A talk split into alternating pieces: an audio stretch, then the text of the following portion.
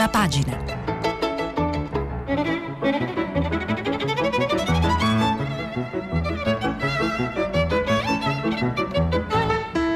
Questa settimana i giornali sono letti e commentati da Jacopo Zanchini, vice direttore del settimanale internazionale. Per intervenire telefonate al numero verde 800 050 333.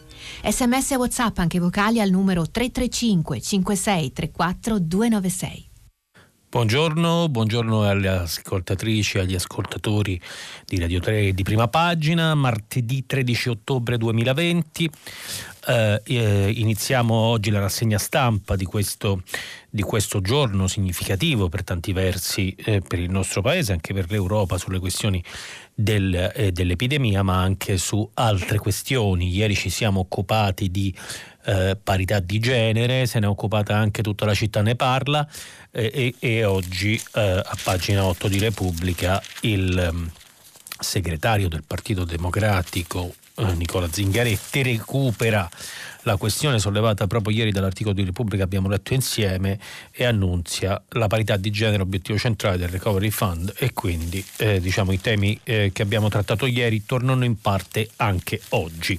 Ma eh, oggi eh, naturalmente eh, i temi delle prime pagine sono numerosi eh, e andiamo a cercare un filo conduttore su varie questioni. Innanzitutto naturalmente abbiamo eh, il tema eh, del DPCM, il nuovo provvedimento del decreto del Presidenza del Consiglio dei Ministri sulle questioni eh, delle restrizioni eh, da imporre per eh, arginare la risalita dei casi dell'epidemia di Covid-19.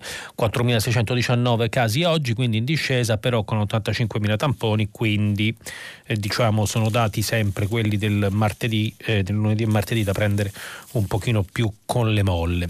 Ma al di là dei numeri, naturalmente avevamo anticipato in gran parte le questioni eh, del DPCM ieri, eh, quindi eh, andiamo a fare una eh, specie di carrellata eh, di quali sono le questioni eh, sulle prime pagine. Intanto eh, cominciamo dal Corriere della Sera, eh, cene in casa e gite ecco i limiti, non più di sei invitati a casa, eccetera ehm, le, la, eh, le, le, prime pagine, oltre che di questo, fondamentalmente si eh, occupano diciamo, dell'invadenza o presunta tale del governo nella vita dei cittadini e quindi regolamenti, secondo alcuni, troppo stretti da imporre alla vita dei cittadini. Si occupano della scuola e dell'impatto sulla scuola e della richiesta delle regioni di eh, mettere in didattica a distanza le ultime due classi eh, delle superiori che ha trovato l'opposizione della ministra Azzolina eh, e si occupano eh, e questi diciamo sono i principali eh, temi delle prime pagine sul eh, Covid. Poi abbiamo un'inchiesta un, eh, su Uber invece, Uber a Milano, i rider di Uber sfruttati e derubati, eh, la manager disse lavoro da disperati, poche tasse, responsabilità e grandi affari, scrive Repubblica, quindi diciamo un caso che rimbalza sulle prime pagine di vari giornali.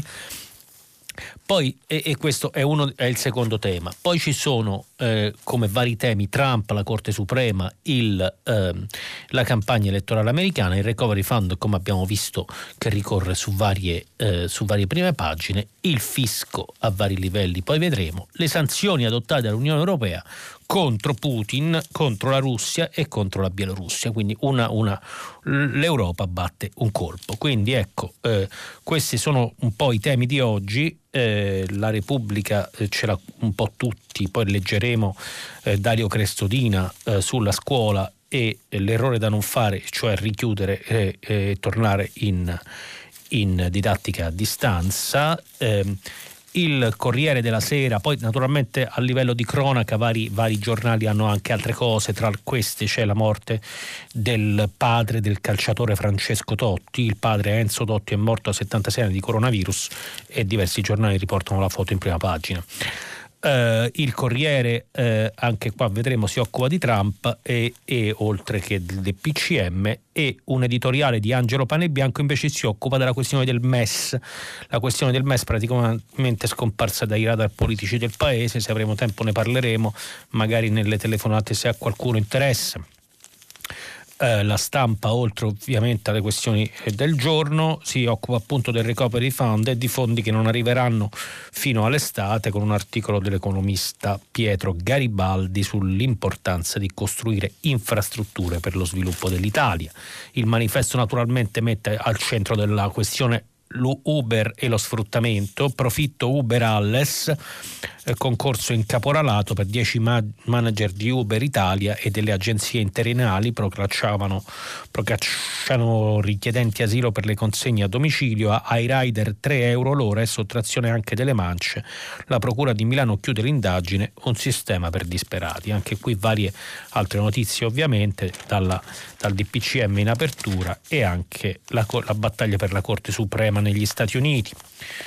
Per il fatto l'Europa richiude e l'Italia socchiude, qui il riferimento è alla eh, situazione in altri paesi europei, in particolare nel Regno Unito, ma anche in Francia e Spagna, e, eh, che è più grave decisamente di quella italiana.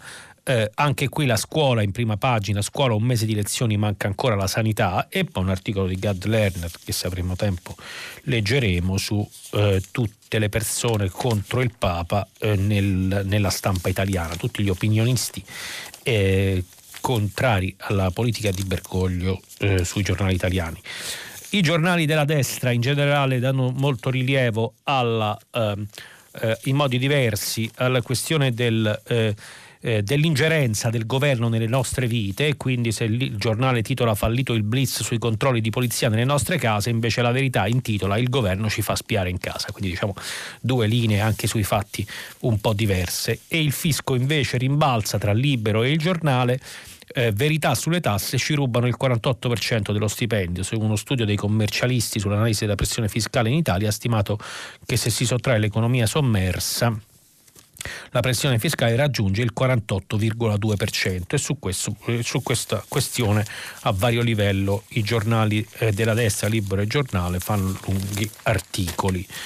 Uh, sul fisco apre anche ovviamente il sole 24 ore ma in un altro senso, cioè il ritorno delle cartelle, la ripartenza scaglionata per la riscossione dopo la moratoria de, della pandemia, il ritorno dell'attività ordinaria del fisco eh, per consentire la notifica di 9 milioni di cartelle che da venerdì prossimo il fisco sarà obbligato a recapitare a cittadini e imprese.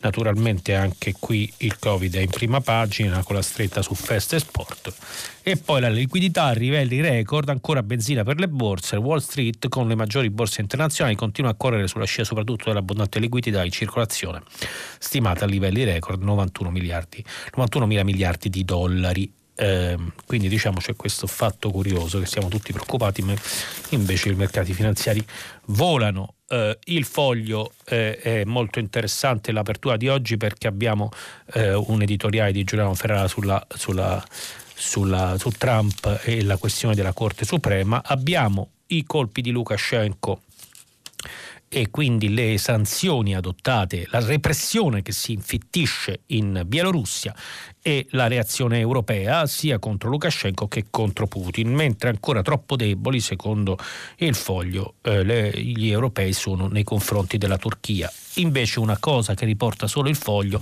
è un articolo di Daniele Raineri specialista di esteri, sul riscatto pagato in Mali per la liberazione di due ostaggi italiani sequestrati da Al-Qaeda in Africa. 6 milioni di euro sarebbero, secondo il foglio, eh, per liberare Pierluigi Maccalli e Nicola Chia Chiacchio, scusate, due italiani rapiti in Niger e rilasciati giovedì scorso in Mali, rapiti da, un, eh, da, diciamo, da una divisione di Al-Qaeda nella regione del Sahel. Questa è una notizia che riporta quindi solo il foglio oggi, mi sembrava interessante darla, così come avvenire, al di là della questione del DPCM, sottolinea eh, un nuovo naufragio a largo della Tunisia con 11 morti uomini, donne e bambini che perdono la vita nel tentativo di raggiungere l'Europa a largo delle coste tunisine di Sfax, un gommone è, eh, ha preso fuoco e 11 corpi recuperati e naturalmente ne abbiamo parlato ieri delle questioni della, delle, delle migrazioni e degli arrivi legali, bisognerebbe riflettere su queste notizie.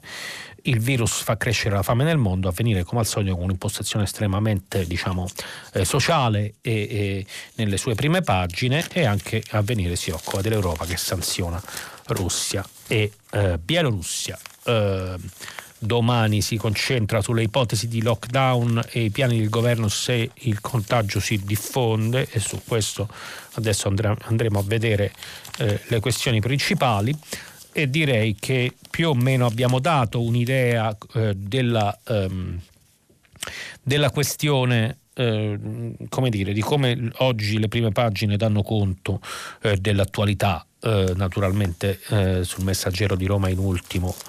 Eh, eh, la foto grande è dedicata al padre di Francesco Totti, ma in alto appunto il governo no al lockdown può uccidere l'economia e poi accanto di nuovo il tormentone della candidatura eh, a sindaco di Roma eh, e la questione di chi sarà lo sfidante di Virginia Raggi che traballa anche però all'interno dei grillini e, e, questo naturalmente per il quotidiano romano è importante. In ultimo citiamo solo al volo il riformista, il CSM è un baraccone, teneteci pure da Vigo, poverello, scrive Piero Sansonetti, chiaramente un quotidiano che si occupa molto di questioni di giustizia, ma qui sono i rimbalzi della, del caso Palamara che è comunque rimane una questione molto interessante eh, per valutare la situazione della giustizia in Italia e i rapporti tra giustizia e politica. Dunque, giunti quindi a avervi dato, spero, un'idea eh, delle questioni centrali eh, di cui si occupano i giornali oggi, eh, sembra interessante andare a vedere un paio di cose. Intanto la questione della scuola. Eh, Dario Crestodina, vice direttore di Repubblica, in prima pagina un errore da non fare. Eh, se la più grande saggezza è non avere paura, cominciamo dalla scuola, come ha detto un mese fa il Presidente della Repubblica Sergio Mattarella a Voe Euganeo. La scuola, virgolettato di Mattarella, serve a formare i cittadini consapevoli a sconfiggere l'ignoranza con la conoscenza, a frenare le paure con la cultura. Ora non importa se e chi abbia rimesso sul tavolo delle decisioni l'ipotesi di tornare alle lezioni a distanza nelle superiori. Ed è normale e prudente che se ne discuta, ma c'è un confine che governo e regioni devono saper vedere e difendere con le stesse energie dedicate a salute e lavoro ed è quello dell'istruzione. I numeri dei bassi contagi in classe rappresentano una magra consolazione se messi accanto a un'altra cifra, gli oltre 80.000 insegnanti che ancora mancano. E alle immagini degli auto autobus carichi di ragazzi pigiati uno sull'altro in quasi tutte le città italiane. Chiudere la scuola a marzo è stato doloroso, l'ammissione di una resa che ha lasciato un segno nell'apprendimento e nella serenità di migliaia di studenti e madri e padri, perché in classe contano sì i professori, ma anche il compagno di banco, il confronto quotidiano con il prossimo, la condivisione di successi e sconfitte, persino le divergenze e le liti. È la scuola che mette le radici eh, è a scuola che mette le radici la società, è a scuola che spesso si trova una seconda famiglia, è a scuola che si impara la libertà con i limiti che ognuno di noi deve accettare per renderla di tutti. Chiuderla un'altra volta, anche se in parte, rischia di essere un errore non più rimediabile. Questo era Dario Crestodina, eh, per la cronaca come dicevo sono state soprattutto le regioni eh, del nord a proporre alla ministra questa chiusura parziale, cioè chiusura, diciamo questa didattica a distanza delle ultime due classi delle superiori anche per una questione di capienza diciamo così delle scuole ma la ministra ha tenuto duro. Per quanto riguarda le questioni strettamente relative al covid sulle quali vorrei senz'altro leggere qualcosa ma non eh, come dire monopolizzare la rassegna eh, segnalerei appunto due cose molto rapidamente. Intanto, um, intanto sul manifesto eh, Andrea Capocci, che tra i cronisti che segue queste cose è uno dei più attenti e con una formazione scientifica solida, ehm, racconta, ehm, racconta ehm, che cosa sta succedendo. Puntuale come, lu- come, ogni lunedì, anche ieri il numero di casi positivi giornalieri è calato a 4.619 e poi questo l'abbiamo già detto, il calo dei tamponi. Che il calo sia solo apparente lo suggeriscono altri dati. Il rapporto tra casi positivi e tamponi effettuati è salito rispetto al giorno precedente dal 5,2 al 5,4%, allontanandosi ulteriormente dalla soglia del 5% raccomandata dall'OMS. Ma soprattutto colpisce il dato dei decessi. Ieri si sono registrati 39 vittime, la cifra più alta dal mese di giugno.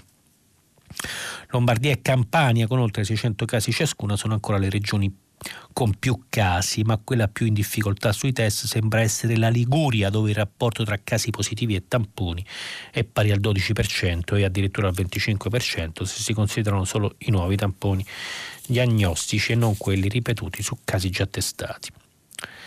Comunque, eh, Capocci prosegue dicendo che nei prossimi giorni eh, eh, ci saranno probabilmente aumento dei casi e la disponibilità di tamponi in varie eh, città e le attese ai drive-in è molto, è molto alta. Saltiamo e andiamo ehm, alle novità, diciamo tra virgolette, positive. Ad accelerare le procedure saranno più probabilmente i test rapidi che potranno essere eseguiti presso i medici di famiglia e i pediatri. La gara per acquisirne 5 milioni è ancora in corso. Secondo il commissario straordinario per l'emergenza Domenico Arcuri non saranno disponibili prima di altri 7-10 giorni. Secondo gli esperti del CTS e dell'Istituto Superiore di Sanità serviranno a soddisfare i fabbisogni connessi ai movimenti internazionali di passeggeri da zona ad alto contagio e alle necessità derivanti dalla riapertura delle scuole. L'offerta di tamponi molecolari invece non crescerà e rimarrà fissa fino al 31 dicembre a oltre 106.000 test molecolari al giorno. Tutte queste notizie vengono tratte dal documento dell'ISS e del Ministero della Salute intitolato Prevenzione e risposta a Covid-19, evoluzione della strategia e pianificazione, insomma per il periodo dell'autunno diciamo. Il testo è una sorta di piano pandemico, dice Capocci, e prevede diversi scenari. Nel migliore in cui si prevede che l'indice, il famoso indice RT, rimanga al di sopra della soglia 1 solo per periodi limitati, il carico sulle strutture sanitarie è sostenibile a lungo termine. Nel peggiore, invece, in cui l'indice RT assume valori sistematicamente superiori a 1,5, il sovraccarico diventa insostenibile nel giro di un mese. Come scrivono gli esperti, appare piuttosto improbabile riuscire a proteggere le categorie più fragili in presenza di un'epidemia caratterizzata da questi valori di trasmissibilità. Ecco, poi si fa riferimento alle nuove assunzioni, alle esigenze di nuovo personale e questo è un, è un tema, questo degli scenari e, e, delle ipotesi, è un tema su cui si, si, si concentra anche il quotidiano domani.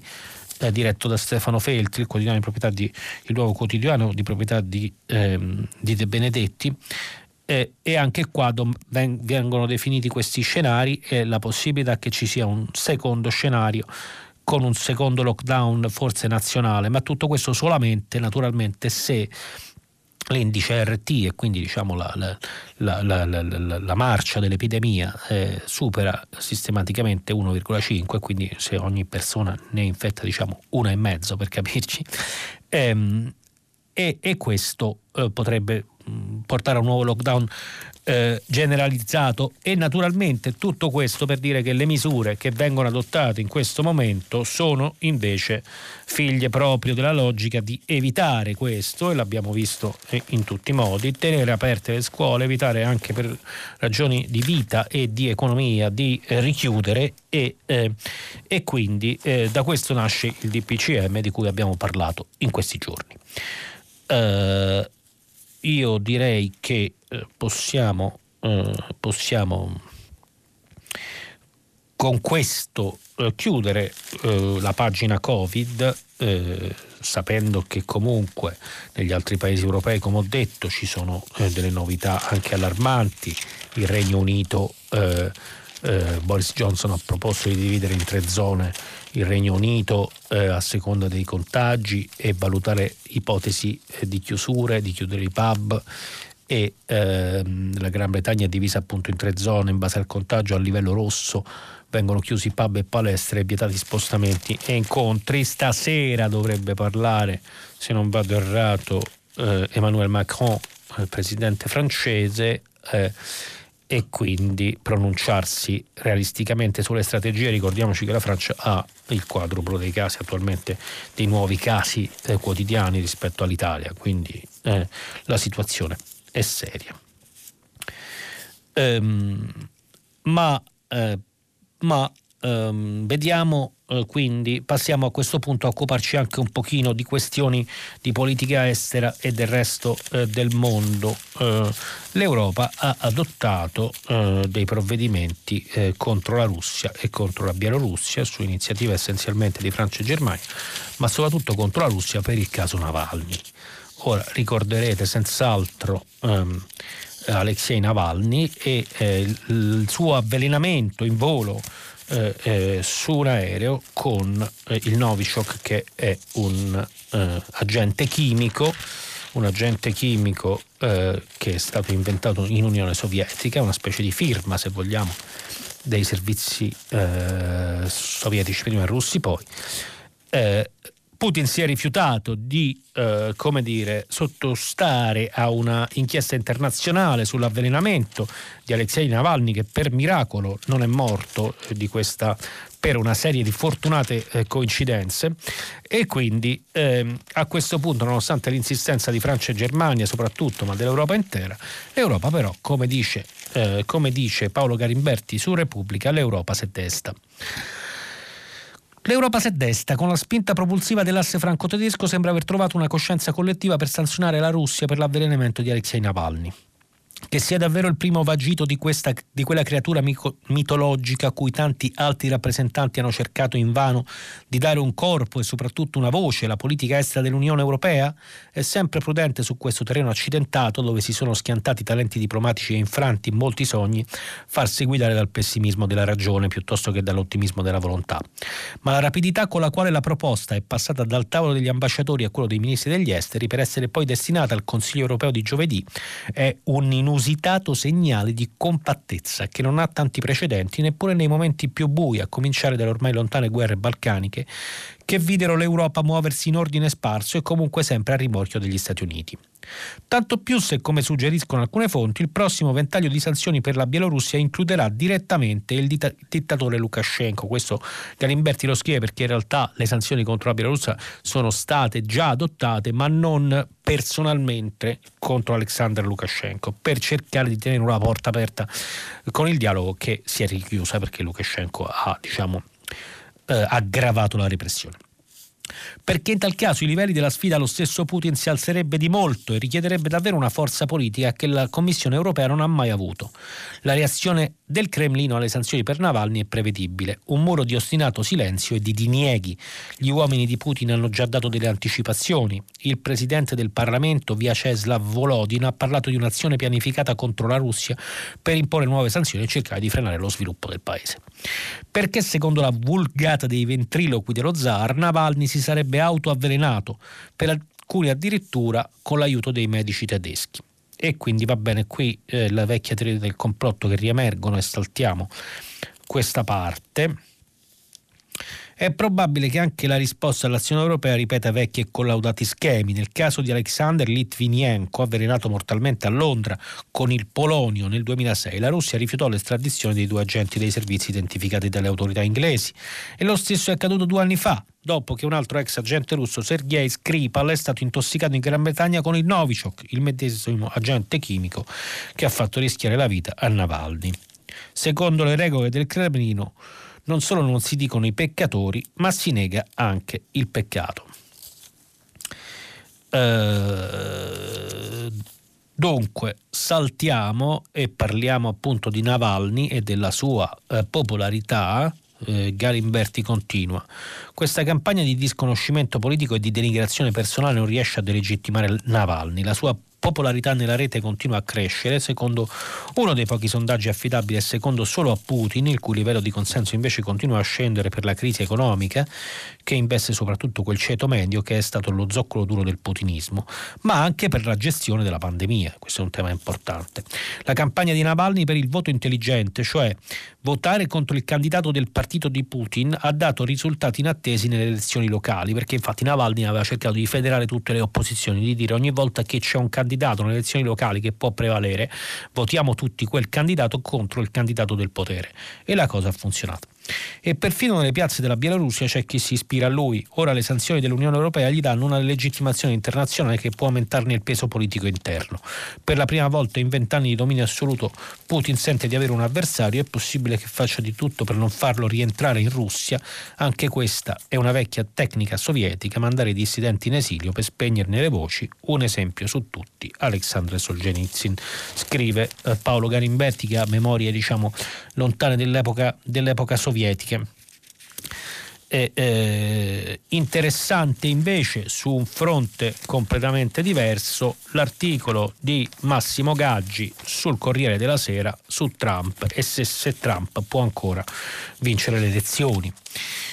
Eh, Massimo Gaggi comincia in prima pagina e poi se ne va a pagina 17 eh, I sondaggi sono pressoché unanimi nel dare Joe Biden in vantaggio su Donald Trump a livello nazionale, più 11%, in quasi tutti gli stati in bilico decisivi per l'esito delle presidenziali, dalla Pennsylvania al Michigan, passando per Wisconsin e Nevada. Biden incalza il presidente anche in stati, Ohio, Arizona e Georgia, tendenzialmente repubblicani. Trump verrebbe superato dal candidato democratico dai 4 ai 7 punti percentuali anche in Florida, la sua seconda patria.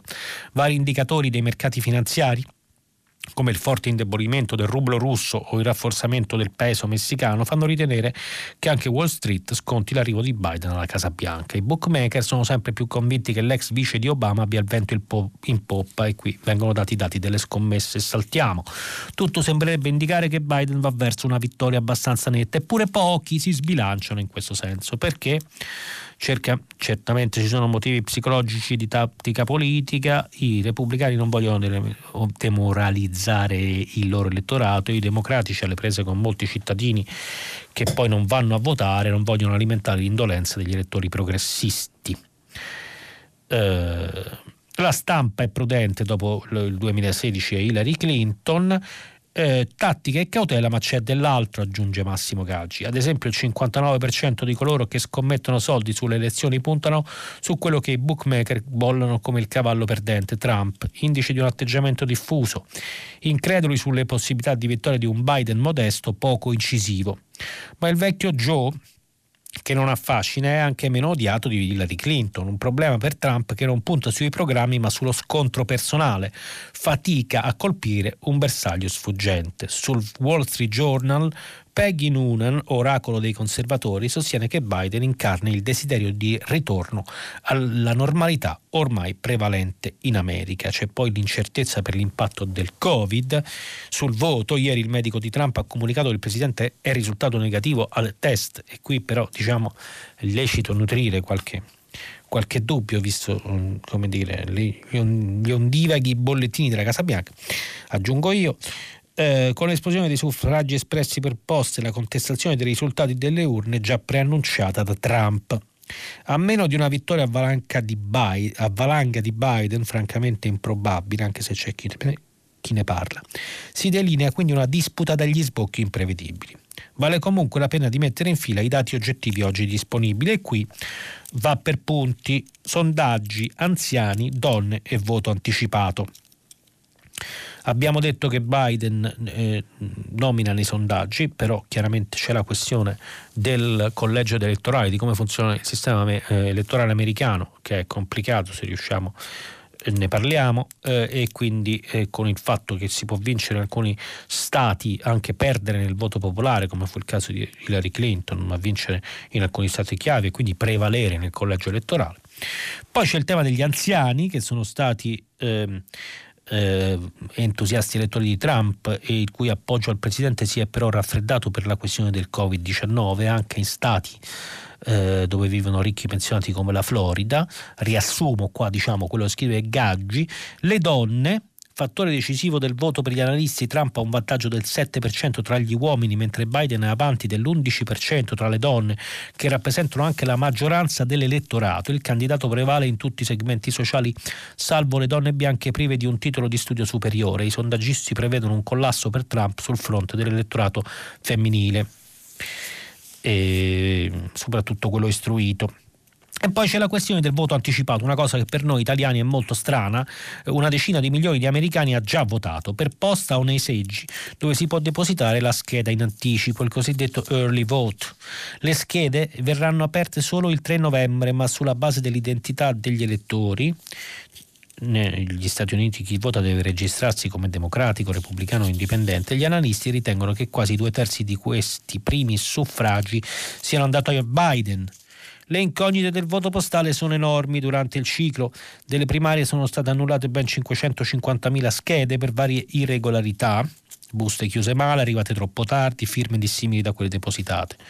In Pennsylvania si ritiene che il cambio del metodo di voto postale è stato introdotto un sistema a doppia busta potrebbe portare all'annullamento di almeno 100.000 schede, un'enormità visto che nel 2016 Trump strappò la Pennsylvania alla Clinton per 44.000 voti. Non solo, ma Trump sta facendo una violenta campagna contro il voto postale, una violenta campagna che sembra preludere a, eh, aggiungo io, il pezzo di Gaggio è finito, a una messa in discussione del risultato elettorale eh, a partire dalla sera del 3 novembre, quindi la questione diciamo, si annuncia, si annuncia eh, complicata.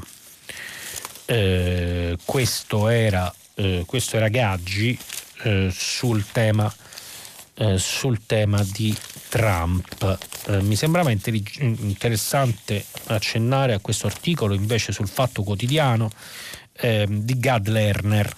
Eh, Gad Lerner eh, che ehm, visto che si è parlato a lungo di questa, di questa mm, enciclica del Papa, Fratelli Tutti, eh, che ha fatto molto discutere, che è stata molto apprezzata ma anche molto criticata e in particolare su molti giornali italiani.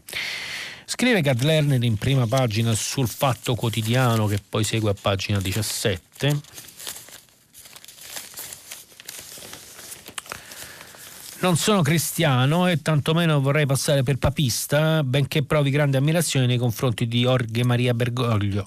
Jorge Mario Bergoglio mi suscitano rispetto estra- rispettosa estraneità le stesse definizioni canoniche con cui viene incoronato Sommo Romano Pontefice, Vicario di Cristo, Pastore della Chiesa Universale, Sua Santità. Considero perciò salutare la ventata di pensiero critico che sprigiona anche all'interno del mondo cattolico un'inedita sequenza di critiche pubbliche che un tempo rimanevano avvolte nell'ossequio.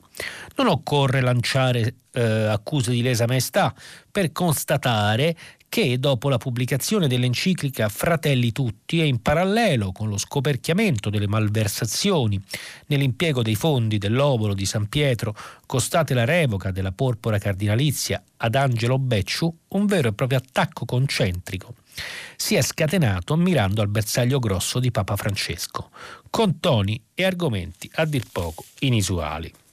E qui Lerner continua. A far da battistrada sono i giornali della destra. Sotto il titolo eloquente Marx, Lenin e Mao più moderati di Bergoglio, l'enciclica Fratelli Tutti e un inno al comunismo, il più esplicito è stato Marcello Veneziani sulla verità. L'avevamo accennato ieri. Eh, e qui c'è una lunga citazione, diciamo, eh, di eh, Veneziani che evoca l'avvento del comunismo e l'abolizione della proprietà privata se il messaggio del Papa fosse accolto. Una raffica niente male per denunciare l'affermazione papale secondo cui il diritto alla proprietà privata non deve essere riconosciuto come assoluto e intoccabile, bensì va subordinato alla destinazione universale dei beni della terra e pertanto al diritto di tutti al loro uso. E qui continua sul Libero e altre, e altre testate, ne abbiamo viste anche ieri queste cose.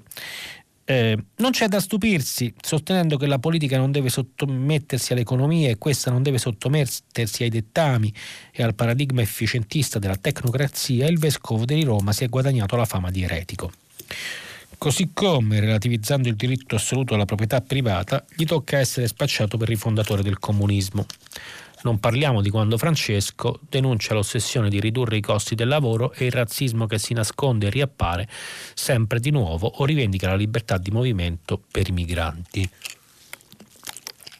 Va notato però che gli assaltatori del pontificato di Bergoglio possono contare nelle retrovie di ben più grossi calibri e qua Gad Lerner diciamo, spara ehm, più forte. Eh, è stato il segretario di Stato americano Mike Pompeo in un'intervista al direttore di Repubblica a sparare a palle incatenate contro il dialogo in corso tra il Vaticano e la Cina, agitando con toni da guerra fredda lo spretto delle minacce comunista contro i popoli liberi. Un revival, nostalgi- un revival confezionato su misura per i nostalgici della scomunica di Pio XII. Se questo è il contesto non c'è da stupirsi che sulla scia emerga anche il fino a ieri trattenuto malessere della Chiesa italiana, prontamente registrato dagli editorialisti del Corriere della Sera. Massimo Franco ha appena pubblicato un saggio dal titolo tutt'altro che benevolo, L'enigma Bergoglio, la parabola di un papato, in cui sintetizza gli umori diffusi nell'ambiente ecclesiastico di cui Becciu figurava tra le eminenze, dove si sostiene che Bergoglio ha già dato tutto e rischia solo di ripetersi, la sua guida evidenzia grosse falle e contraddizioni, eccetera, eccetera.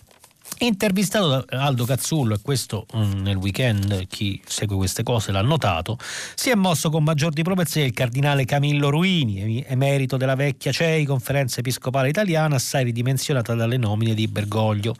Chiesa in declino, criticare il Papa non significa essergli contro, ha detto Ruini o era il titolo di, più che altro il riassunto, titolo riassunto di, del Corriere. Ma non pare una coincidenza che tre giorni dopo, rispondendo ai lettori del Corriere, lo stesso Cazzullo abbia chiosato.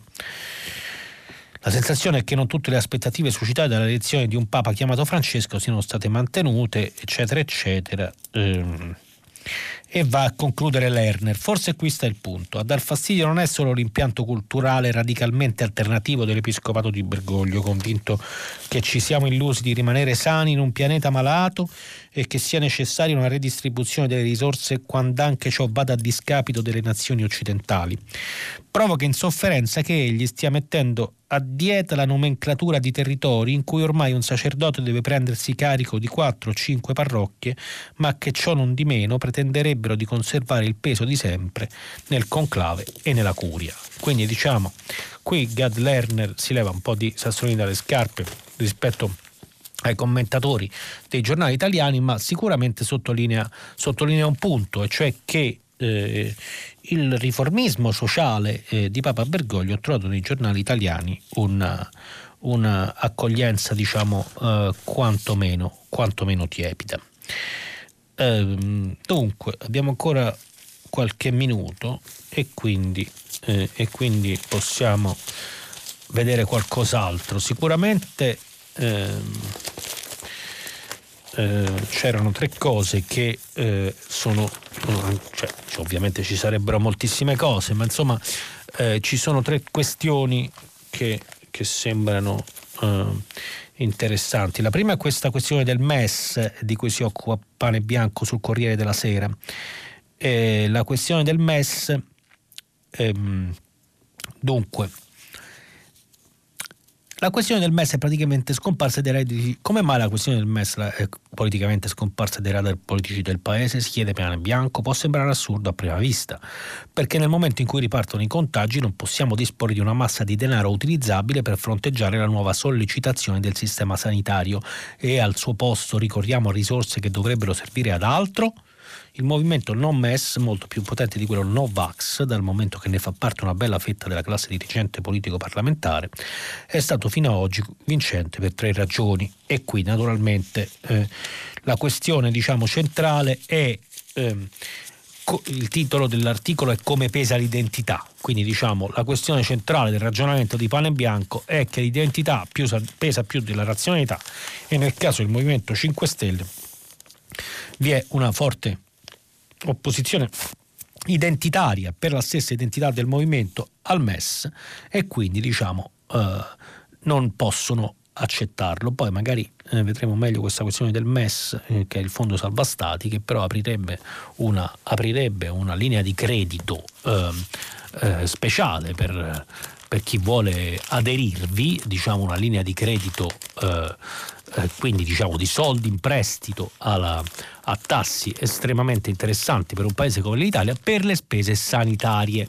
Quindi diciamo l'Italia si troverebbe a disporre di, adesso da qualche parte devo avere anche i dati, um, l'Italia si troverebbe a uh, una linea di credito sanitaria, mi, dunque mi pare che fossero 30 miliardi, adesso ve lo dico più tardi, comunque eh, si tratterebbe eh, ehm, dunque 36 miliardi di euro. Ogni paese può chiedere una somma pari al 2% del PIL registrato alla fine del 2019, nel caso d'Italia sarebbe 36 miliardi di euro. Quindi eh, il MES, eh, il MES eh, sarebbe una linea di credito in questo caso, in realtà il MES è il Fondo Salva Stati, ma eh, eccezionalmente con la crisi del Covid apre delle linee di credito per i paesi che vogliono finanziare eh, eh le spese sanitarie a un tasso di prestito estremamente interessante vicinissimo allo zero. Eh, non si vuole da parte di alcuni eh, adottare il MES perché evoca la crisi greca, la crisi del debito e il terrore che la eh, Commissione e l'Unione Europea impongano poi delle condizioni macroeconomiche ai paesi che aderiscono a questa a questa linea di credito, anche se in effetti poi la Commissione in tutti i modi ha cercato, nelle, nelle parole anche di ehm, Paolo Gentiloni e di altri, ha cercato di rassicurare che queste condizionalità non saranno, non saranno poste. Eh, ehm, eh, secondo, secondo Pane Bianco il PD non possiede dal suo dal suo lato alcun credibile, alcun credibile, strumento di pressione e di ricatto per superare il veto di 5 Stelle sul MES e quindi ci si ritrova, ci si ritrova in, questo, um, in questo paradosso di avere bisogno di questi fondi e di non poter utilizzarli eh, per la sanità italiana in un momento in cui ce ne sarebbe bisogno. Eh, vi, vi, raccontavo invece su un altro fronte la questione del, del riscatto pagato eh, in Mali, raccontata da Daniele Rainieri sul foglio, eh, riscatto pagato per la liberazione dei due stagi italiani sequestrati da Al-Qaeda in Africa. Eh, appunto, si tratta di eh, Pierluigi Maccalli e Nicola Chiacchio, ho un po' di problemi con questo cognome, due italiani rapiti in Niger e rilasciati giovedì scorso in Mali. Gli ostaggi erano nelle mani della divisione di Al-Qaeda che infesta la regione del Sahel con la sigla JNIM e riesce a muoversi con facilità da un paese all'altro attraverso frontiere che in certe aree esistono soltanto sulla carta. I negoziati sono stati abbastanza rapidi grazie al fatto che il 25 marzo il gruppo terrorista ha rapito un famoso politico del Mali. Durante la campagna elettorale questo ha creato in meno di un mese una connessione tra il governo del Mali e i sequestratori e a questo contatto si sono attaccate le trattative per gli altri ostaggi. La francese Sophie Petronin, un'operatrice umanitaria rapita nel 2016, e i due italiani. Secondo Reineri i negoziati sono cominciati a diventare concreti all'inizio di agosto, non hanno subito freni dal eh, golpe in Mali e quindi racconta diciamo, e ricostruisce la questione eh, le autorità del Mali hanno liberato dei detenuti anche eh, per eh, favorire questi scambi e l'organizzazione ha mandato una lista di detenuti da liberare eh, che hanno alcuni legami diretti e altri indiretti con, con questi gruppi integralisti. I caedisti hanno chiesto un intervallo di tre giorni tra il lascio dei loro uomini e quello degli ostaggi per avere il tempo di nascondere i leader liberati e infatti giovedì hanno rilasciato i quattro prigionieri. Mentre sui media circolavano le foto dei sequestrati restituiti al governo del Mali ormai atterrati in Francia e Italia, su un canale Telegram sono apparse le foto dei jihadisti liberati mentre incontravano il capo storico del gruppo. Eh, stessa, dunque, il capo storico del gruppo diciamo, diciamo chiudiamo qui. Ecco questa era la questione di cui vi avevo siccome è una cosa che, che, che sottolinea solamente, solamente, il foglio ehm, solamente il foglio eh, mi sembrava eh, una notizia interessante da dare. È un tema sempre delicato quello delle liberazioni degli ostaggi e del pagamento dei riscatti. Ecco che, eh, ecco che ehm, ecco che uh, ne, ce ne occupiamo in questo modo. Uh, direi che sono le 8 se non sbaglio, quindi nessuno mi, um, mi dice nulla, io potrei andare avanti alcune ore, ma eh, diciamo che forse in questo caso eh, possiamo andare con la fine della rassegna stampa. La rassegna stampa finisce qui, stiamo pubblicando ovviamente i vostri messaggi sul sito di Radio 3. Vi aspetto dopo la pubblicità per il filo diretto, a tra poco. Jacopo Zanchini, vice direttore del settimanale internazionale, ha terminato la lettura dei giornali di oggi. Per intervenire chiamate il numero verde 800 050 333. Sms e WhatsApp anche vocali al numero 335 56 34 296. Si apre adesso il filo diretto di prima pagina per intervenire e porre domande a Jacopo Zanchini, vice direttore del settimanale internazionale. Chiamate il numero verde 800 050 333. Sms e WhatsApp anche vocali al numero 335 56 34 296. La trasmissione si può ascoltare, riascoltare e scaricare in podcast sul sito di Radio 3 e sull'applicazione RaiPlay Radio. Eh, eccoci di nuovo in studio, di nuovo buongiorno a tutti quanti, filo diretto a tutte e a tutti, filo diretto con gli ascoltatori, vi ricordo che stiamo pubblicando i vostri messaggi sul sito di Radio 3, cominciamo subito con le telefonate, pronto, buongiorno. Eh, buongiorno, buongiorno a tutti, io mi chiamo Luisa e telefono da Roma. Vorrei Buongiorno, brevemente, buongiorno. Vorrei brevemente dare la mia testimonianza riguardo alle difficoltà di lavorare vivere serenamente in questo periodo di Covid nelle scuole. E io mi riferisco alla mia esperienza personale, io sono un'educatrice di asilo nido e, di Roma Capitale. È successo che la settimana scorsa eh, una collaboratrice addetta alle pulizie è risultata positiva al Covid, viste le sue mansioni per cui gira per l'intera struttura e una volta saputa la sua positività l'ASL competente ha deciso ovviamente di chiudere l'intera struttura e mettere in quarantena tutti e, e fare il tampone a tutti. Tutti mi riferisco a 30 adulti tra educatori, addetti alla mensa e addetti alle pulizie e 80 bambini. Chiuso quindi in quarantena fino al 18 ottobre. Sì. Eh, questa situazione ovviamente rischia di ripetersi perché Certo. ricordo che al nido, agli asilo nido i bambini sono sotto i tre anni quindi non indossano la mascherina, quindi il virus si può immaginare che circola più facilmente. Sì. La task force del Comune di Roma aveva messo in piedi una bellissimo un sistema ottimo, teorizzato però, per cui ogni minigruppo è fatto da due educatori e sette bambini e un addetto alle pulizie doveva essere diciamo la cosiddetta bolla, doveva essere ermetica così da individuare subito eventualmente i casi di, Sì. di contagio e quindi lavorare, far lavorare l'intera struttura. Purtroppo è saltato questo, questo sistema perché appunto la collaboratrice comunque ha dovuto pulire e pulisce dappertutto Sì, e, va ov- e ovviamente si è chiusa tutta la struttura, quindi è saltato tutto il sistema e io mi auguro che non si ripeta questa situazione perché lavorare in queste condizioni è stressante ovviamente Certo, per chi certo. lavora, Va per le bene. famiglie. le- D'accordo. Eh, la- la- il punto è chiarissimo, eh, perdonate se ogni tanto dobbiamo accorciare le telefonate, ma sono tante. È chiaro che la- la- ne parlavo oggi anche in relazione a questo articolo del Fatto Quotidiano, eh, è chiaro che la scuola ehm, è in affanno, è chiaro che la decisione di aprire, riaprire le scuole è stata una decisione fondamentale, importantissima per il Paese, per i ragazzi, per i bambini, per le famiglie. È evidente che ci sono dei modi in cui va tenuto sotto controllo il contagio da una parte e garantita la ehm, continuità didattica dall'altro. E così in questo modo è difficile trovare delle vie di mezzo e delle volte i protocolli sono molto severi.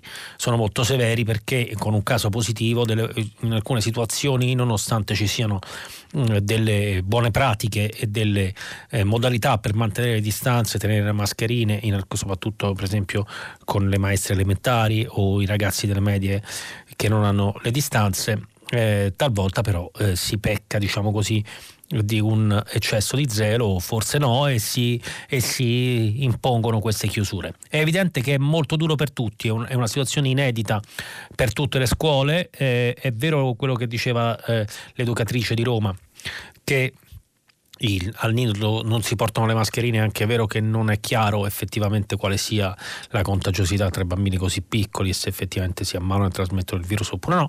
E in ogni caso, quello che, che- che dobbiamo fare in questi casi è armarci, come dire, di tanta pazienza e eh, eh, considerare eh, la sfida quotidiana di tenere aperte le scuole come una priorità culturale fondamentale per il Paese, ne abbiamo parlato anche in apertura di rassegna e mh, eh, alcune volte tollerare con pazienza anche imposizioni e, e protocolli fortemente prudenti perché eh, servono a tutelare l'insieme delle scuole e l'insieme dei ragazzi.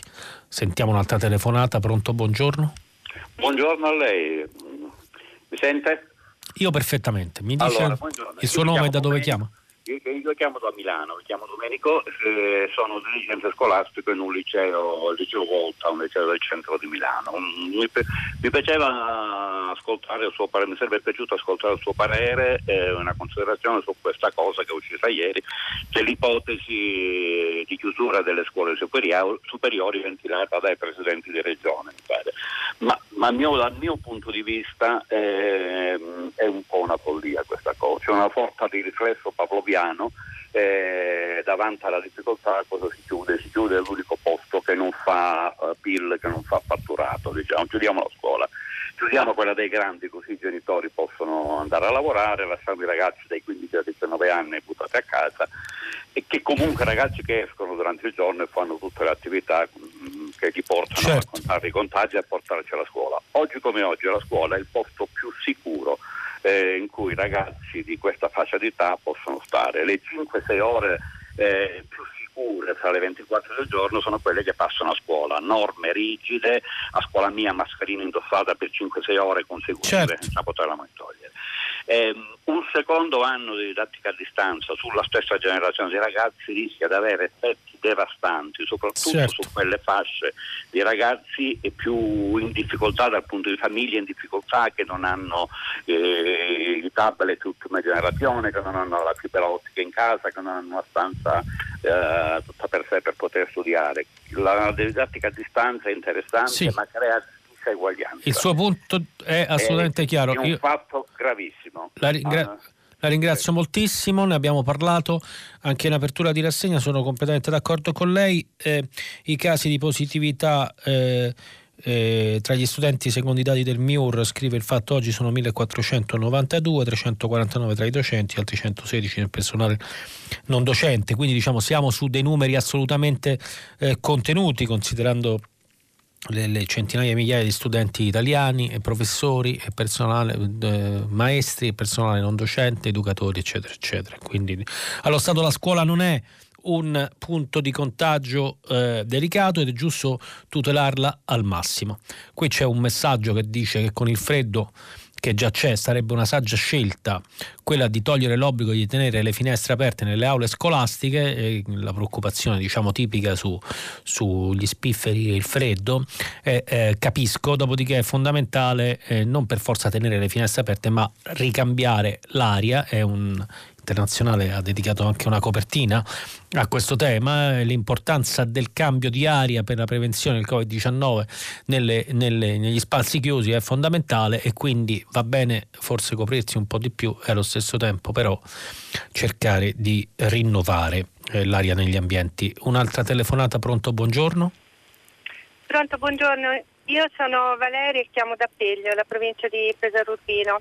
Io chiamo, mh, mm, mi riaggancio alla telefonata di prima, mh, mm, sempre per parlare dei ragazzi e mh, mm, volevo, mi è venuta questa considerazione eh, di quanto sia difficile essere ragazzi al tempo del Covid. Certo. questi giovani sono nati, probabilmente hanno imparato la parola crisi dopo babbo e mamma e quindi dopo aver, eh, diciamo, dopo aver ricostruito un futuro totalmente incerto e depauperato, adesso gli stiamo chiedendo di rinunciare a quello che è la quintessenza di essere giovani, eh, quindi distanziamento, aver paura dell'altro, eh, è vero che ci sono delle attività ma le attività sportive sono molto regolamentate, molto rigide, quindi stavo pensando a cosa eh, avrei fatto io che mi sono diplomata ai tempi di Maastricht dove c'era un ottimismo imperante, un'Europa sembrava che aspettasse noi, ehm, che cosa significa essere giovani oggi?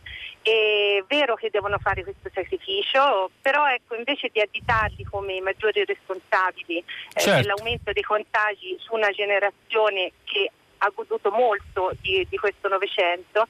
Eh, io li vorrei ringraziare perché stanno facendo un sacrificio per qualcosa che, come ha detto prima anche lei rispetto ai dati, eh, sono molto più contenuti eh, certo. eh, per la loro categoria. Va bene, grazie mille, mi sembra, mi sembra, giusto, talvolta si è esagerato anche sulla stampa, sulla, eh, come dire, additare i giovani adulti e i giovani in generale come diffusori e come superdiffusori del, dell'epidemia l'epidemia è, è, un momento difficile ovviamente soprattutto eh, per loro e anche per i più piccoli, questo del Covid-19 e eh, è un momento difficile in realtà eh, per tutti, ma è giusto ricordare che eh, eh si è giovani eh, e si è adolescenti e giovani adulti una volta sola e che fare, come dire, additare determinate categorie di età in questa situazione è inappropriato. Io vedo qui alcuni messaggi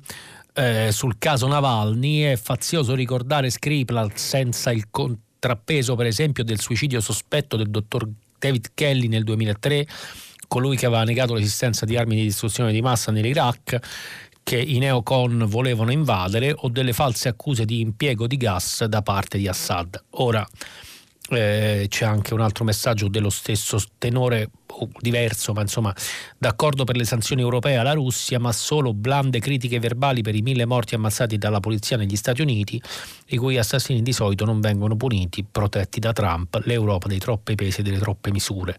Giuseppe. Ora, eh, qui mi pare che ci sia un equivoco di fondo. Eh, un discorso è naturalmente quello di un paese governato dal 1999 dallo stesso presidente senza opposizione eh, e che i pochi oppositori e le poche persone che gli danno fastidio eh, diciamo, le liquida eh, o le manda in esilio, eh, un paese grande e importante come la Russia, un altro con tutti i suoi difetti sono gli Stati Uniti con un sistema di pesi e contrappesi, una separazione dei poteri, una giustizia che funziona male ma diciamo esiste e, e un, un, un, luogo in cui quando ci sono orribili e condannabilissime violenze della polizia eh, migliaia di persone scendono in piazza, hanno il diritto di farlo, protestano, creano dei movimenti, eleggono dei rappresentanti, eh, vanno alle elezioni e, e cambiano possono avere il diritto di cambiare la situazione del loro paese. Per quanto riguarda le false accuse di impiego di gas da parte di Assad, eh, direi che non sono false, ci sono solidissime prove sull'impegno di armi di esterminio di massa da parte di Assad in Siria e di recente ci sono due processi che si sono aperti in Germania. Eh, proprio su questo, eh, questa, questa, logica da guerra fredda in cui se si parla di Navalny allora si alza il ditino e dice allora però ci sono poi gli Stati Uniti eh, che sono cattivi, eh, diciamo l'Unione Europea fa bene a adottare delle, delle, strategie per cercare anche di sostenere i democratici russi e più in generale di avere un rapporto fondamentale, importantissimo con un paese come la Russia, ma che sia fondato su una certa schiettezza sul fatto che certe cose e certi limiti non debbano essere superati. Possiamo sentire un'altra telefonata? Pronto? Sì, buongiorno, io sono Paolo da Torino. Io appunto le telefono perché vorrei rimanere ancora un attimo nell'ex Unione Sovietica. E, mm, sì, abbiamo parlato giustamente, lei ha letto questi articoli stamattina di, su Navalny, Lukashenko. Mi piacerebbe eh, investigare con lei se è possibile anche allargare diciamo, questo filo rosso anche a eh, guerra Armenia-Azerbaijan e eh, recente crisi della quale si è parlato un po' meno ma comunque significativa in Kirghizistan dove sì. ci sono state da poco le elezioni, sono state annullate disordini di piazza eccetera eccetera. Sì. Poi le faccio una secondissima domanda mm. veloce, ma è solo una piccola punzecchiatura. Io internazionale lo apprezzo molto, Grazie. è una bella rivista. Purtroppo non riesco ad affezionarmici completamente perché quando lo leggo mi sembra di leggere cose già diciamo, obsolete, anche se forse non è la parola giusta, nel senso che sono eh, articoli già scritti altrove e tradotti e che quindi arrivano in Italia con qualche giorno di ritardo, di rispetto ad altri giornali. Glielo lancio come piccola provocazione, eh. Ripeto, è un bellissimo giornale e lo leggo sempre volentieri. Grazie mille, grazie. Di... per radio. Grazie mille, grazie. Allora, cominciamo con le questioni dello spazio ex sovietico. Eh, abbiamo visto che Vladimir Putin ha imposto una fragile tregua nel conflitto che divide eh, eh, eh nel Caucaso del Sud eh, l'Azerbaigian e, e l'Armenia.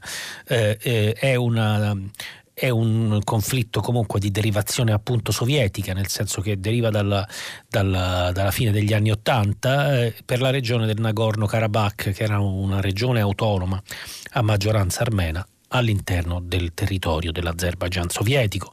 Deriva addirittura da questioni diciamo, di storia di Stalin e dell'Unione Sovietica, in quanto sarebbe stato Stalin eh, all'epoca solamente non ancora segretario del Partito Comunista, ma commissario per le nazionalità, a cercare di disegnare i confini delle repubbliche sovietiche in maniera che queste non sviluppassero una coscienza nazionale troppo forte e quindi infilando minoranze di qua e di là eh, in modo che non ci fosse una rivalità nazionale nazionalista da alimentare.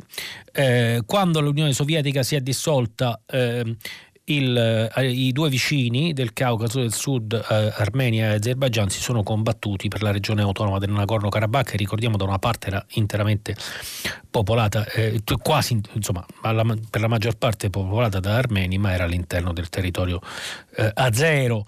Eh, cessate guerra aperta, eh, 30.000 vittime mi pare, 600.000 sfollati in Azerbaijan perché tra l'altro gli armeni hanno preso il, il controllo anche della zona che è tra il Nagorno-Karabakh e il confine armeno, quindi una fascia del territorio, l'Azerbaijan ha perso il 13% del suo territorio. Oggi in Nagorno-Karabakh c'è un governo de facto la cui indipendenza non è riconosciuta dalle eh, Nazioni Unite né a livello internazionale. Eh, tutto questo quindi è un conflitto vecchio, ma è un conflitto anche nuovo, nel senso che eh, eh oggi eh, c'è al potere un leader autoritario in Azerbaijan che è figlio, che si chiama Ilham Aliyev, figlio del, del precedente presidente azero Eidar Aliyev e invece eh, il leader, il primo ministro dell'Armenia è un politico armeno di nuova generazione, ex giornalista d'inchiesta e riformista che ha combattuto le elite sovietiche. Questo non gli impedisce però di litigare lo stesso e in questa nuova oggi, oggi è l'Azerbaijan che ha l'offensiva, è l'Azerbaijan che ha scatenato eh, l'offensiva, eh, oggi il dato che è cambiato è l'intervento della Turchia. Intervento della Turchia che aiuta eh, l'Azerbaigian, che gli azeri sono tra l'altro un, un popolo diciamo eh, di lingua turcofona e quindi considerato fratello per quanto per maggioranza musulmani sciiti. E, ehm, e, però naturalmente l'intervento turco sia in termini militari da un punto di vista generale sia per gli armeni è traumatizzante per ragioni simboliche e non solo per il ricordo del genocidio degli armeni avvenuto all'inizio del Novecento ai danni eh, degli armeni da parte del, dell'impero ottomano e da parte del, del, dei turchi e sul finire insomma sul, sul dissolversi dell'impero ottomano.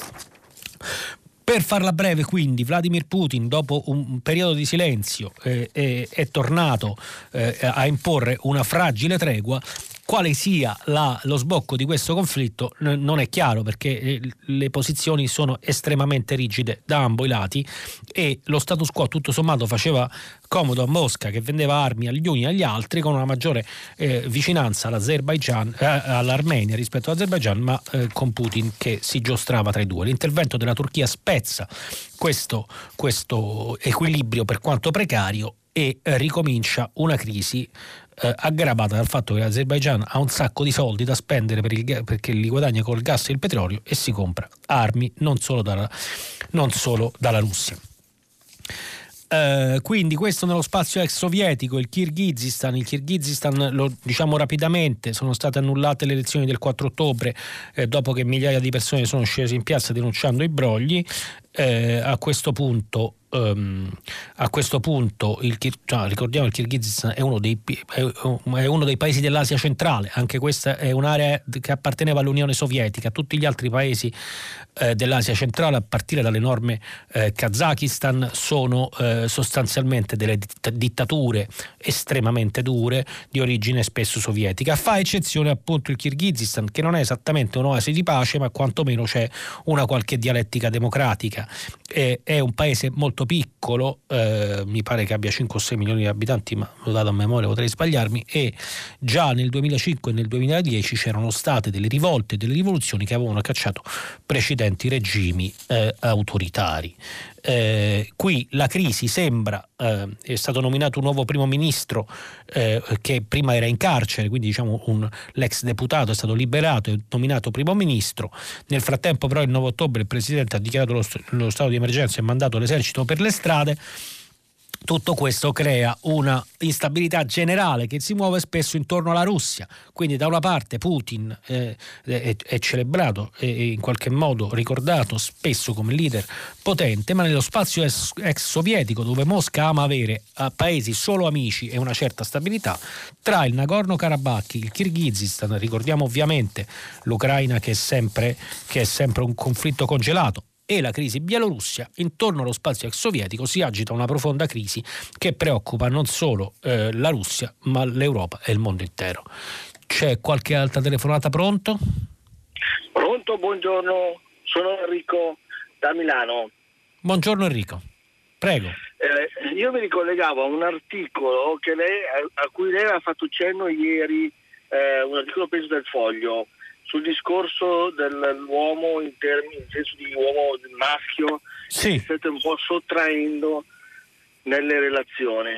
Appunto, sì. eh, io in questo senso volevo sapere un po' lei cosa ne pensasse, in quanto anche io, facendo lo psichiatra, eh, ho da ormai tempo questa sensazione in cui eh, progressivamente l'uomo si sia un po' ritirando non solo nell'ambito delle relazioni ma anche nell'ambito della della, della, del, del, suo ruolo nella società. Eh, e quindi spesso poi le donne che vengono a intervenire eh, si atteggiano un po' più come gli uomini di una volta, no? quindi hanno assunto un po' questo atteggiamento magari un po' più eh, nell'ambito patriarcale. Ecco. Volevo sapere cosa ne pensasse. Va bene, eh, grazie. Eh, eh, guardi, io credo di essermi espresso già ieri eh, per quel che vale la mia opinione, eh, nel senso ehm, siamo di fronte a un periodo di grandi cambiamenti, per fortuna, nei rapporti eh, tra eh, eh, i generi, tra, eh, i, tra, uomini e donne e di grande evoluzione anche del rapporto con eh, le minoranze sessuali e, ehm, la comunità LGBT, i, i, nuovi diritti, eccetera, eccetera. Eh, questo genera eh, delle tensioni naturalmente, eh, ma siamo ancora molto molto indietro. Ieri abbiamo visto l'articolo ehm, sul Recovery Fund e la necessità di investire sul, sull'occupazione femminile, siamo molto indietro sui diritti delle donne in generale in Europa, siamo eh, eh, in generale in Italia voglio dire e peraltro anche in qualche paese d'Europa, siamo ancora ehm, un paese dove eh, gli uomini uccidono le donne, mariti, eh, fidanzati, ex fidanzati, compagni, eh, amici, eh, eh, sovente eh, questa categoria del femminicidio compare sulle, sul, purtroppo sulle pagine dei nostri giornali.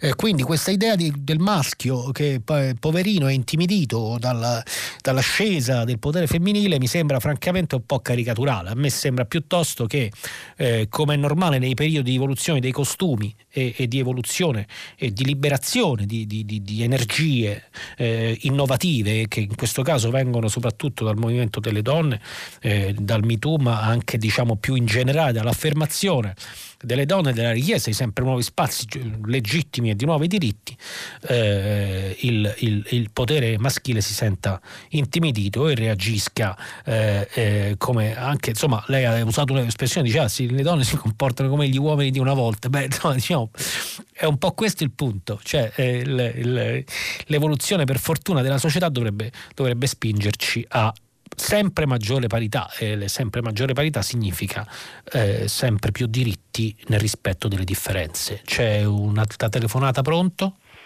Eh, buongiorno, mi chiamo Bruno, telefono da Roma. Buongiorno Bruno.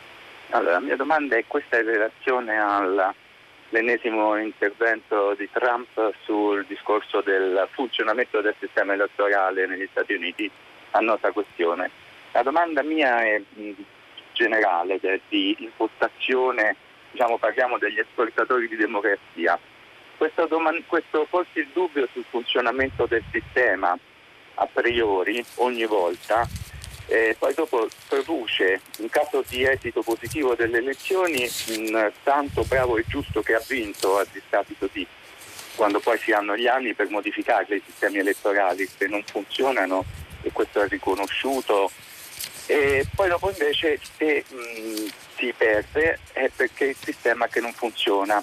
Allora, nel paese che esporta la democrazia, non è un po' diciamo, questo un mettere le mani avanti e quindi un principio per cui se io vinco eh, il sistema va bene se io perdo il sistema è, è tarato, a prescindere un pochino da, da, quello che succede nell'intorno, insomma sondaggi, uh, mood dell'opinione pubblica, Covid, eh, politiche interne, eh, atteggiamenti più o meno espansionistici, America First e tutto quanto, grazie, il principio che mi interessa.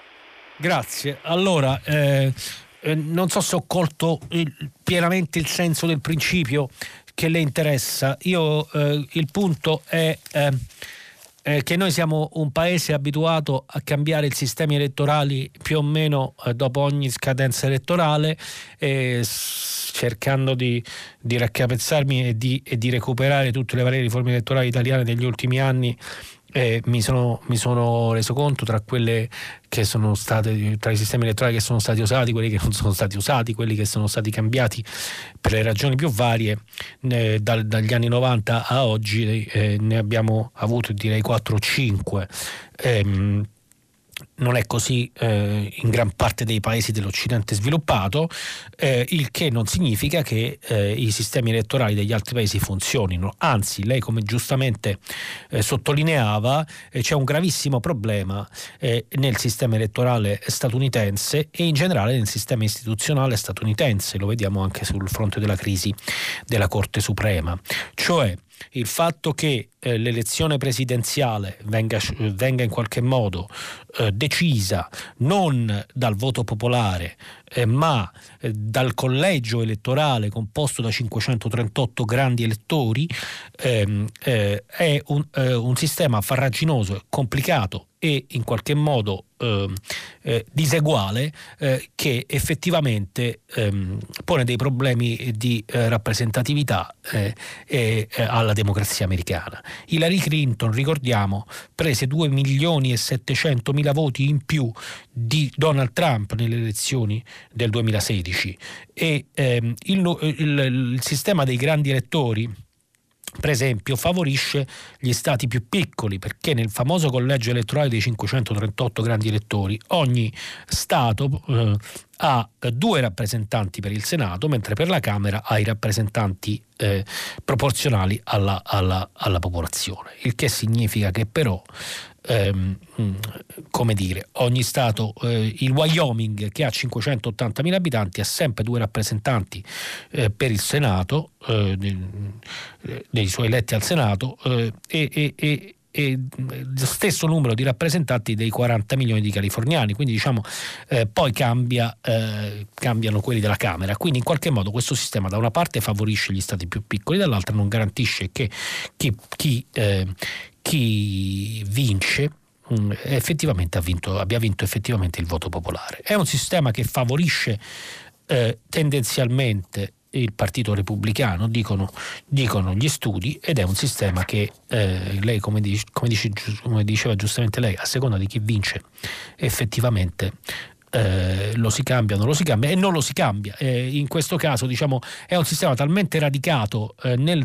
nel, nel, nelle istituzioni americane che ehm, non si trova il coraggio, il modo e probabilmente neanche la convenienza eh, politica eh, per cambiarlo. Ma non è l'unico. Abbiamo, vediamo in questi giorni la questione della, della Corte Suprema. La, la, Casa Bianca spinge per l'approvazione eh, della, della, success- eh, della nomina ehm, eh, dopo la morte eh, di Ruth Bader Ginsburg, icona della sinistra democratica ehm, all'interno della Casa Bianca, eh, Donald Trump eh, è a questo punto sta cercando di fare nominare eh, la successora della, della, giudice e lo sta facendo proprio sul filo delle elezioni. Questo normalmente dovrebbe essere scont- considerato non una sgrammati- sgrammaticatura istituzionale, ma addirittura un, un, un oltraggio alla, alle regole democratiche. Eh, eh, ricordiamo che così si cambia il componimento, la, la, composizione della Corte Suprema, i giudici sono nove e sono eletti a vita. Eleggendo un giudice a vita una giovane candidata come quella proposta da Donald Trump si, si rischia eh, di cambiare l'equilibrio della Corte Suprema eh, per 30 anni, 40 anni e, e, e, anche il fatto che i giudici della Corte Suprema siano eletti a vita sta ponendo diciamo, del, un problema molto grave eh, eh, di, di, di, al funzionamento della democrazia americana. Sono regole spesso che sono state create per società e situazioni completamente diverse che oggi eh, vengono messe in discussione. Su questo c'è una proposta dei democratici di fare delle riforme del funzionamento della, della Corte Suprema, ma eh, naturalmente anche qui, come diceva lei, dipende da chi vince le elezioni. Ci sono nuove telefonate, pronto? È pronto, buongiorno, credo di essere io in linea. È in linea. Mi chiamo Giuseppe, telefono dalla Romagna e anch'io intervengo su questioni di politica internazionale anche perché ritengo che, eh, che lei sia un interlocutore particolarmente competente. Troppo buono. Allora, parto dalla questione Navalny e delle sanzioni della Russia, della, dell'Europa nei confronti della Russia e eh, credo che questa sia una scelta totalmente eh, legittima e giustificata. Però mi sembra che sia una scelta eccessivamente sottomessa alla politica delle, delle sfere di influenza. Eh, ci sono altri mh, posti nel mondo eh, dove vengono violati i, i, diritti umani in maniera, in maniera drammatica. Certo. E penso per esempio alla Turchia ehm, ma penso agli stessi Stati Uniti dove è in corso una torsione autoritaria gravissima e su questi, su questi posti che sono nel, nell'area delle sfere di influenza di cui facciamo parte noi eh, vengono, eh, vengono, combinate sanzioni o blandissime o ass- assolutamente nulle. Io credo che l'Europa dovrebbe eh, avere una politica proprio di eh, sottrarsi alle sfere di influenza, dovrebbe avere una politica che potrebbe contare molto di più eh, nel mantenimento della pace mondiale eh, e in un'autonomia sì. di pensiero, di certo. giudizio e di azione che eh, potrebbe farne veramente la uh, potenza della pace. La ringrazio molto per l'attenzione e l'ascolto per radio. Grazie. La ringrazio io, adesso mi sono ricordato che ho dimenticato una parte della risposta dell'ascoltatore precedente che tra l'altro riguardava internazionale, quindi la darò alla fine della risposta a, eh, a lei.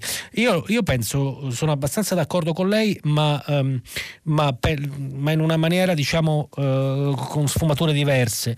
La questione sicuramente l'Europa dovrebbe essere appunto uh, il rappresentante, come dice lei, del, della, del, della pace e del dialogo con le altre potenze. Mi sembra che questo è il tentativo di questo momento. Cioè, lei parla di sfere di influenza, in realtà le sfere di influenza non ci sono più tanto. Quest'oggi noi, eh, almeno con la presidenza Trump, il rapporto tra gli Stati Uniti e l'Europa si è deteriorato immensamente. Trump ha scommesso sulla dissoluzione dell'Unione Europea, ha un pessimo rapporto con eh, Angela Merkel più o meno con la maggior parte dei dirigenti europei, ha scommesso sulla Brexit con tutte le sue forze quindi diciamo i rapporti transatlantici non sono mai stati così negativi, quindi non c'è un, c'è un, rapporto consolidato tra l'Europa e gli Stati Uniti ed è evidente che ci sia anche da un punto di vista della difesa, però diciamo il concetto di Occidente così come eravamo abituati a conoscerlo qualche anno fa non, es- non esiste più, in qualche modo comunque è estremamente, è estremamente eh, affievolito. Eh, allo stesso tempo eh, lei dice giustamente ci sono tanti eh, luoghi nel mondo in cui vengono violati i diritti umani, anche lì eh, bisogna saper distinguere a mio avviso. Eh, e per esempio l'Europa tenta di farlo, la Turchia è certamente un punto dolente, anche se diciamo, eh, eh anche se, diciamo l'Europa sembra impegnata quantomeno in tentativi di mediazione, seppur deboli, rispetto all'atteggiamento aggressivo di Ankara su moltissimi fronti. Abbiamo parlato del Nagorno-Karabakh, ma anche in Libia, ma anche in Siria, ma anche nel Mediterraneo orientale rispetto alla Grecia e a Cipro. Quindi eh, quello è sicuramente un, un tema, ma il tema del dialogo, eh, del rapporto con la Turchia è un tema enorme che, che, che su cui l'Europa si, si, divide e si dibatte da, da, da, più di 30 anni, quindi diciamo effettivamente è un punto dolente, però in generale l'Europa, l'Europa è eh, un, eh, è un player internazionale che cerca di far valere in qualche modo, cercando di mantenere un dialogo con tutti, eh, cerca anche di eh, far valere in qualche modo anche dei valori. Quando eh, Xi Jinping eh, eh, recentemente e quando il, più che altro il primo ministro cinese e i dirigenti di primo piano cinesi dopo il Covid e dopo soprattutto Hong Kong e dopo le questioni relative alle ultime rivelazioni delle violazioni dei diritti umani nella regione dello Xinjiang ai danni della minoranza musulmana degli uiguri sono venuti in viaggio in Europa per cercare di, eh, dire, di rilanciare i rapporti tra Pechino e i paesi dell'Unione Europea eh, e per scavalcare l'ostilità degli Stati Uniti si sono trovati di fronte a un'Europa piuttosto perplessa del comportamento autoritario della Cina. Quindi insomma è chiaro che è molto complicato, siamo in un mondo da una parte eh, interdipendente, siamo in un mondo ormai eh, multipolare ma senza multilateralismo, nel senso che non ci sono più sedi istituzionali in cui ci si confronta veramente, ci sono tantissime, ci sono tantissime potenze che, eh, che eh, agiscono eh, eh, nelle loro aree regionali in maniera spesso sconsiderata. Quindi il mondo è diventato in qualche modo più complicato, le sfere di influenza in realtà secondo me non ci sono più tanto come prima. Per tornare alla questione di internazionale, io ringrazio tantissimo per i complimenti. Internazionale è un settimanale, quindi diciamo è vero che eh, eh, arriva ogni settimana e che la, le, gli articoli che pubblica sono tradotti dalla stampa, inter, eh, dalla stampa, internazionale. Per quanto riguarda gli articoli più lunghi, questi hanno, eh, possono avere delle volte eh, qualche settimana, ma non si occupano di articoli di, non si occupano di temi di stretta attualità e sono articoli di approfondimento e sono articoli secondo me a mio avviso che difficilmente possono essere letti sulla stampa italiana e che anche sono tradotti spesso da lingue difficilmente approcciabili dai lettori italiani. Per quanto riguarda la parte più di attualità invece in generale il nostro sforzo, poi naturalmente è sempre uno sforzo a cui si tende e, e, e non per forza si riesce nell'obiettivo, è quello di tradurre le cose molto rapidamente alla, alla, alla, sui temi di attualità intervenire con traduzioni che sono fatte proprio all'ultimissimo momento, subito prima della chiusura del giornale, quindi con tempi non dico quasi da, da, da quotidiano, ma insomma noi chiudiamo il giornale il mercoledì sera per mandarlo in edicola il venerdì mattina, tentiamo di, di, sia da un punto di vista delle notizie che degli articoli di attualità di, eh, di eh, coprire eh, le questioni con articoli che pur con la mediazione della traduzione, rimangano sempre attuali. Questo è lo sforzo che facciamo, sono contento eh, quando ci riusciamo, eh, il rischio della, dell'informazione è che ogni tanto non si riesce a fare quello che si vuole, il rischio anche di altre cose e quindi eh, credo così di aver risposto al, al lettore. Eh, qui ci sono dei messaggi eh, si insiste naturalmente sui mezzi pubblici, eh, si insiste sui giovani adulti, eh, un eh, Barbara eh, da Pisa, buongiorno anche nel 1917 o nel 1941 c'erano giovani di 16, 17, 18 anni, una riflessione diciamo sui periodi difficili della storia dell'umanità. Um, uh, è chiaro a tutti che sono stati gli Stati Uniti insieme ai loro sudditi europei che hanno creato tutti i conflitti militari e tutta questa povertà nei paesi quali, che sono stati invasi, che la Russia che è circondata dalle basi militari americane con tutti i missili puntati, cosa vi aspettavate, cosa doveva fare la Russia che non fa altro che difendersi, quindi diciamo abbiamo, eh, abbiamo una considerazione eh, diciamo così ehm, di sostegno a Putin e al governo russo da parte di un ascoltatore Um, eh, Dunque il MES, gentile giornalista, io davvero non capisco questa insistenza sul MES, quando ancora non sono note le condizioni a cui sarà sottoposta la nazione che lo richiede. Eh, qua, qua, l'ho già detto, le condizionalità normalmente non vengono applicate, la, la, la, la, Commissione ha garantito che così non sarà, è chiaro che c'è un, c'è un dialogo con la Commissione e che le, le, posizioni si possono eventualmente anche più in là indurire, però non per questo diciamo, eh, rinuncerei a una linea di credito così importante nel settore sanitario eh, in un rapporto oggi con l'Unione Europea che è senz'altro diverso da quello di un tempo. L'Unione Europea che ha approvato il fondo, il fondo per la ripresa, 200 miliardi che arriveranno all'Italia, diciamo mi pare che il clima sia diverso da quello dell'austerità di un tempo. Io direi che siamo, i temi sono stati tanti, io ringrazio moltissimo le ascoltatrici e gli ascoltatori, finisce qui il filo diretto. Dopo il giornale radio Silvia Bencivelli conduce pagina 3, poi primo movimento con le novità musicali e poi come sempre tutta la città ne parla che cercherà di approfondire uno dei temi che noi abbiamo eh, discusso quest'oggi. Potete riascoltarci sul sito di Radio 3. Buona giornata e a domani.